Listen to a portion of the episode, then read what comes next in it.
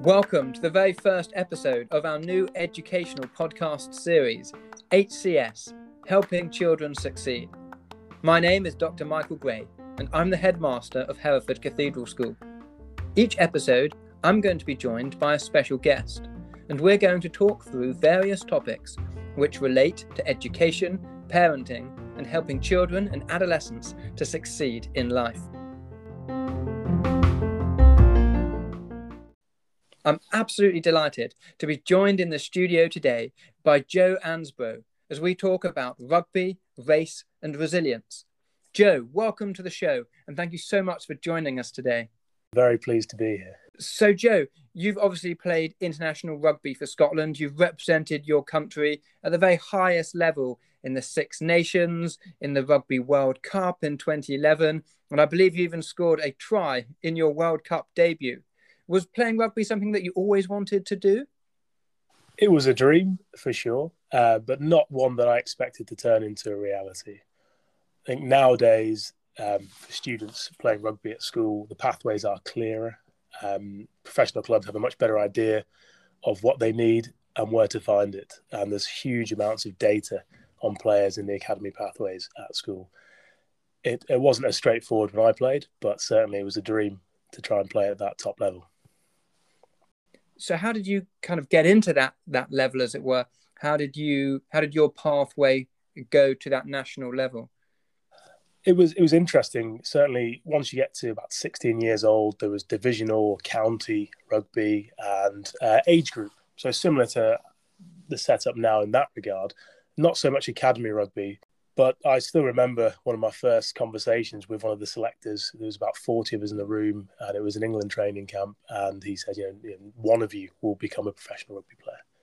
So, you know, in my mind, it was it was unlikely that that was ever going to happen to me. I was going to be that one. By the time I was at university, there were probably 15 to 20 of those people in the room playing professional rugby. So I just kind of scratched my head and thought, hang on a minute.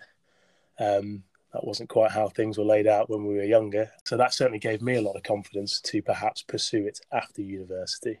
But certainly my mindset leaving school was it's very difficult to do this. You have to be very, very fortunate and work very, very hard. And actually, there's lots of things I'd like to do in life, not necessarily just rugby. So I moved on to university fully expecting not to go into professional sport.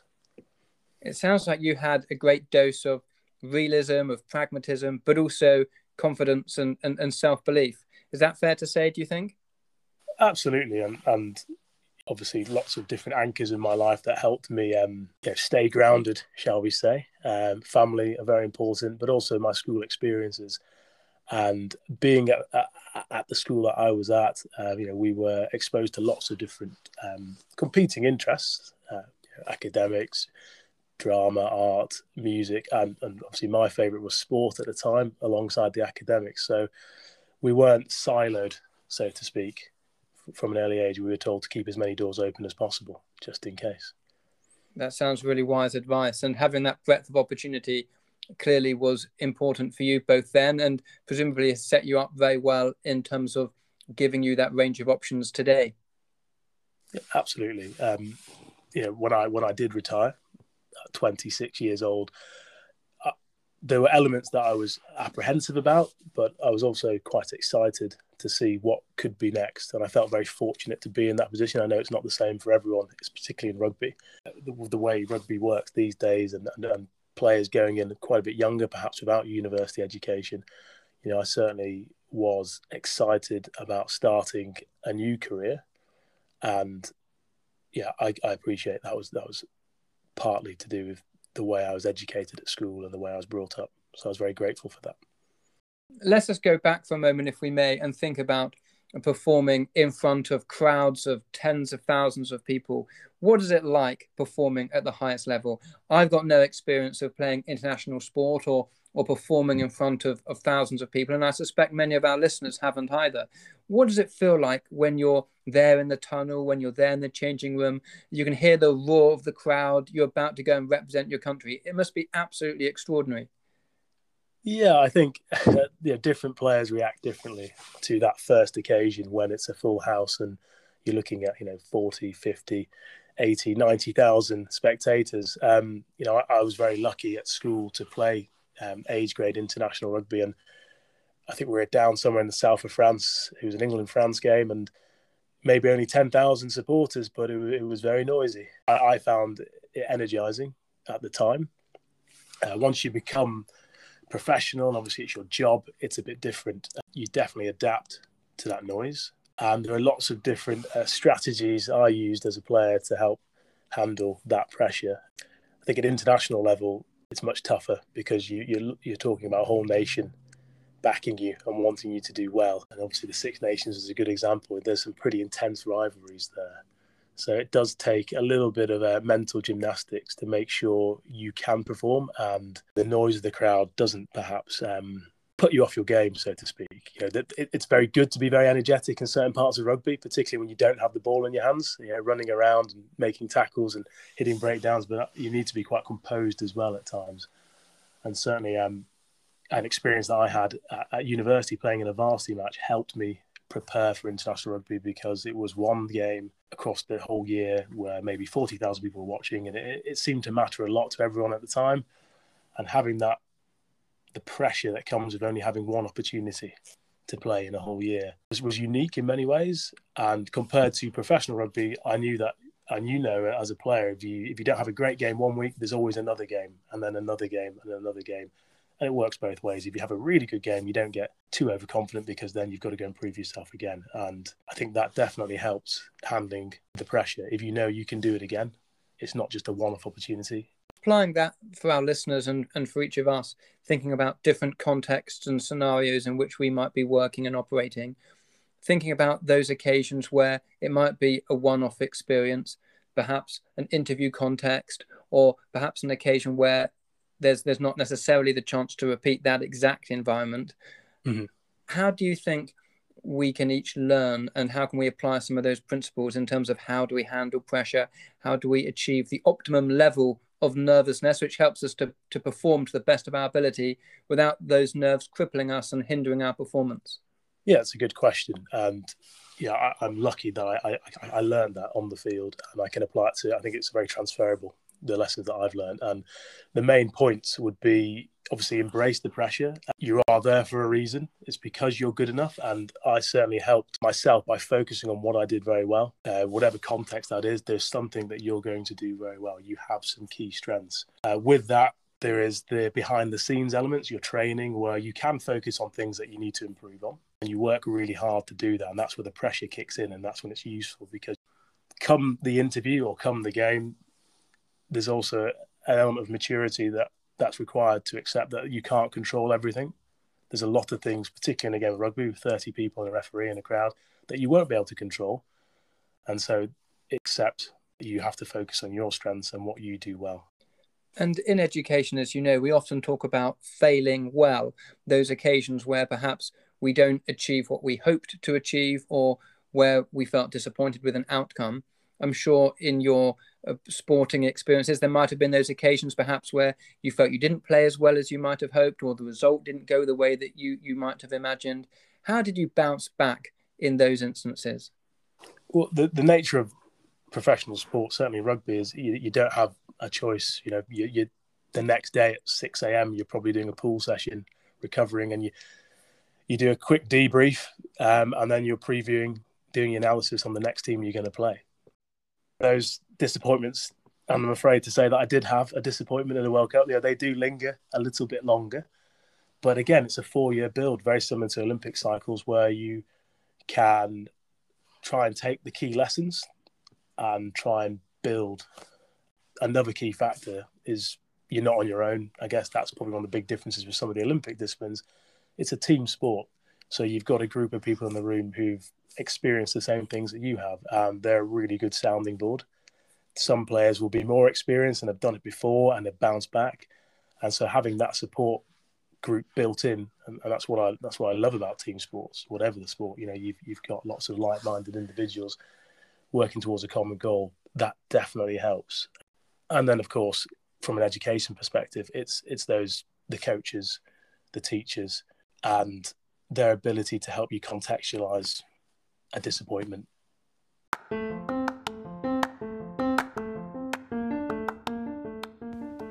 You're listening to Hereford Cathedral School's podcast, HCS Helping Children Succeed.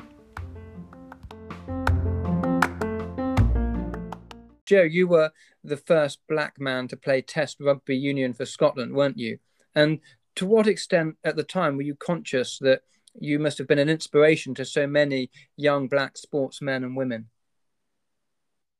I very much uh, zoned out of that whole debate at the time. Um, uh, well, it wasn't much of a debate, but just perhaps some of the hype surrounding the, the news. Um, I, I, was fully focused on my performance. It was the biggest game of my life, and I didn't want anything else to distract from it. And you know, looking back, obviously, of course, I, I see the importance now.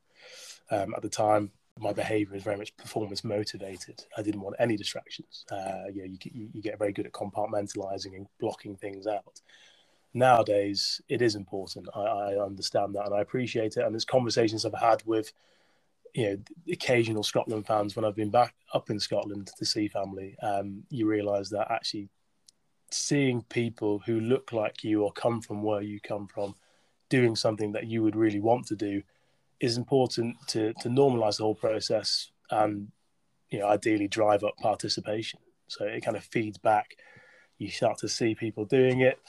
You start to think you can do it and maybe you try a bit harder or you feel more confident to to participate. And then hopefully in time there are more and more people from different backgrounds playing playing our sport. Indeed. So it seems that in many ways it was after the event. It's taken a few years maybe for the magnitude of your achievement to, to really settle in and to sink in and to reflect upon the way that you've maybe opened up doors and put, pushed down barriers to opportunity for other young people? Yeah, perhaps. And certainly what's been going on in the last two years um, has made everyone reflect a lot more on participation and representation. You know, there's, there's, good there's good press and bad press. I know it's not everyone's cup of tea, but it is important. And I, I, there's a really simple example. I was in the lower sixth year at school, and uh, something like Oxbridge wasn't on the radar at all for me. Um, academically, I'd done fine, but I just didn't know anything about those places. Um, I, am sorry to say, I, I, kind of thought they were both in London, um, just areas of London, Oxford and Cambridge. And uh, and then I looked at a prospectus, and there was someone who looked quite a lot like me, smiling on the front of an Oxbridge prospectus.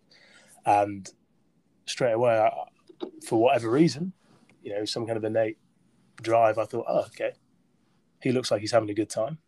Maybe I should look at that university.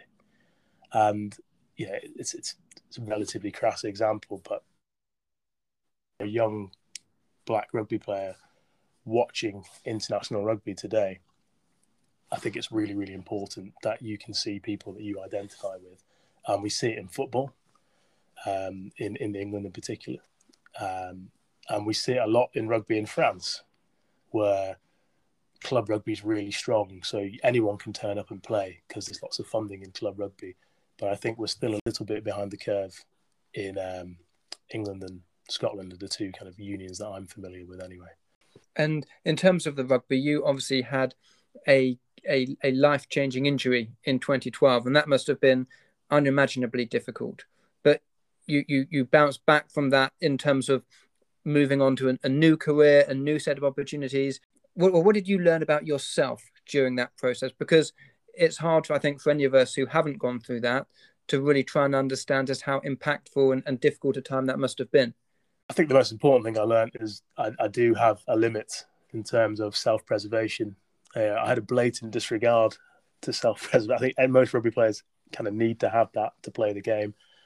And there's perhaps a hope or an expectation that a serious injury will never happen to you, which is why you, you play with so much freedom. Um, and so I, I learned pretty quickly that yeah, that that was a broken neck is probably enough to call it a day. So yeah, that that was quite important. I also, I guess I already knew this, but I, I, I learned how much I enjoyed being at home with family. It was a huge antidote to any ill feeling or misery about being injured and ending my career was I finally got to spend six uninterrupted months at home in southwest Scotland with all my family, which was was a big upside. Certainly in, in, sport, you know, it's it's very antisocial. When you have a brief holiday, everyone else is working, and Boxing Day New Year's Day, they're gone. You're playing, you're on TV. So having that break was really nice. And it certainly, in terms of you know my recovery and being able to to kind of to crack on and, and, and enjoy starting a new career, having a good support network was really really important. Uh, friends, family, teammates, opposition players, physios, doctors, nurses, they they were all there for me when I needed them, and I, you know, I consider myself very, very fortunate that I had that network. It sounds like you've put a big emphasis on on gratitude and being able to count our blessings and, and value the things that, that really matter our families our friends the people around us and it's so easy i think isn't it at all times of our life to sometimes take those people for granted and not perhaps to to stop to pause to focus and reflect upon how important they are and what a big impact and contribution they make to our lives. Yeah, absolutely. I think that gratitude was was partnered with just perspective um, as well. I mean, I I was in ICU for a week in uh, Cork University Hospital, and I was on my back for two days. But even on my back, just looking at the ceiling, uh, I was well aware that I was going to be the only patient leaving that hospital to go on and live a relatively normal life it, it, it was a bad injury, but it could have been so much worse. And I was still able to run around and try and play football after my recovery. So um, yeah, that, that that was important as well. You know that makes that makes perfect sense, and it, it, it's sobering uh, to think about that, isn't it? Thinking then about your career subsequently, you went into teaching, and you're obviously tremendously successful at that. Tell us a little bit about your thought process in terms of going into teaching, some of the things that you've learned and reflected upon during that educational journey? Yeah, well, I, in terms of my thought process, it's definitely, I, I really enjoyed school. Um, I really enjoyed the balance of all the different competing interests I've mentioned before. Um, you know, I certainly, my enjoyment to school was probably helped by the fact that I had uh, older siblings who were quite close in age at the same school for most of my education. And so the the idea of going back to teach was never too far away. I probably didn't think I'd go back as soon as I did. So I'd hoped to have played a bit more sport, and there were other careers and sectors I would have maybe looked to work in. But I remember so many teachers whose lessons I, I enjoyed so much. It's a good indicator of how good your teacher is if you have students who then go on to become teachers, perhaps. Maybe, maybe not, or maybe you should be sending them into the financial sector. I'm not sure anymore. But uh, I, I, you know, I, I looked at my teachers with, with, a huge amount of respect, and I feel like I was very fortunate to have that experience at the two schools that I went to. In terms of teaching career today, yeah, I, I wouldn't say I'm, I'm, out of my comfort zone. Um, someone who liked school, who then worked in a predominantly male rugby environment. Uh, it's an all boys school, and they play lots of sport, and it's very academic, and there's lots of singing and drama, and yeah, it's it's it's not surprising that I'm enjoying myself there I think as an educator, I, I will have to move and work in uh, uh, slightly different schools to, to, challenge myself more. I think I, am almost ready for that stage to try different, you know, perhaps co-educational, perhaps non-boarding. I, I really enjoy that balance of eight, six to seven years of rugby every day. It's nice to now have different stimuli, and it's certainly, um, you know, I'm under pressure. It, it's not an easy job, but there's a huge amount of enjoyment to be had. Um, and I don't find it particularly stressful, certainly compared to catching high balls in front of 80,000 people. It, it's not too bad. Exactly. It, it puts it in perspective, doesn't it? I think that's absolutely true. And the, the best education, of course, is one which is holistic, which offers breadth of opportunity. And it's great that you can you can teach biology in the classroom, you can do your rugby, you can do all sorts of different things within within your educational context and within your job. Yeah, absolutely. And I, I think it's very difficult to, to move away from that. Um, I think it's one of the hardest things today is the pressure to, to, to be productive and to, to, to work. You know, a lot of desk bound jobs these days. And, you know, a lot of my contemporaries at school are in those careers where they don't have that balance. Um, you know, it gradually starts to slip away. Perhaps at university they maintain some of it, and then as they gradually become more and more siloed towards a particular niche, it kind of descends into that desk bound 80 hour weeks. And I feel very fortunate that I I am able to to move around in my job, to communicate a lot and to try different things. And In terms of young people perhaps listening to this podcast, what advice would you give to them as they reflect upon what career paths and opportunities to take, given your background, your experiences, the different types of careers that you've had? I think, in terms of how school prepared me, looking back in all the, the various jobs that I have perhaps looked at or applied for, and where I've had success and where I haven't had success, I think probably the most important element is I particularly found pertinent in my education where I, you know, I was in a boarding environment for a period of time where you have very, very long days with people. I think it's so important that you learn how to get on with people. Certainly, when I grew up, there weren't many opportunities to escape. Um, you know, you were kind of we were kind of penned into school for long periods of time, so you have to work really hard to build rapport with someone uh, that you wouldn't necessarily always get on with. And I think you know, tension and conflict that they're perhaps a part of school for some people, unfortunately, but they're not a huge amount of fun when you're in the same building with someone for a long period of time. And certainly being able to build rapport with people is something that I've found has provided me with an edge um, in previous jobs. And of course, in, in the classroom, I think it's really important. Yeah, relationships so often at the very heart of what we do, aren't they? And and so and so and so crucial in that regard.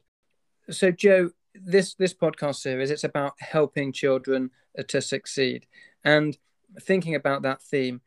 What would be your key message to our listeners, perhaps parents, perhaps educators, uh, perhaps young people, uh, to help them to achieve the very best in their lives? Yeah, my message would be whoever you are, work hard to build bridges with people.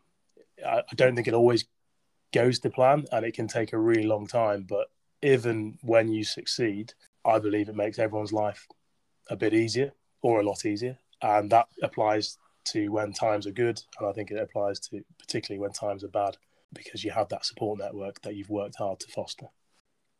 Joe, it has been fantastic having you in the studio with us uh, today. Thank you so much for having taken the time to talk these things through answering these questions, having these conversations. It's been really heartening to, to speak with you and to hear your insight and your wisdom. So thank you so much indeed. No problem. Thank you, Michael. Cheers. This podcast, Helping Children Succeed, is brought to you by Hereford Cathedral School. For more details, please visit our website, herefordcs.com.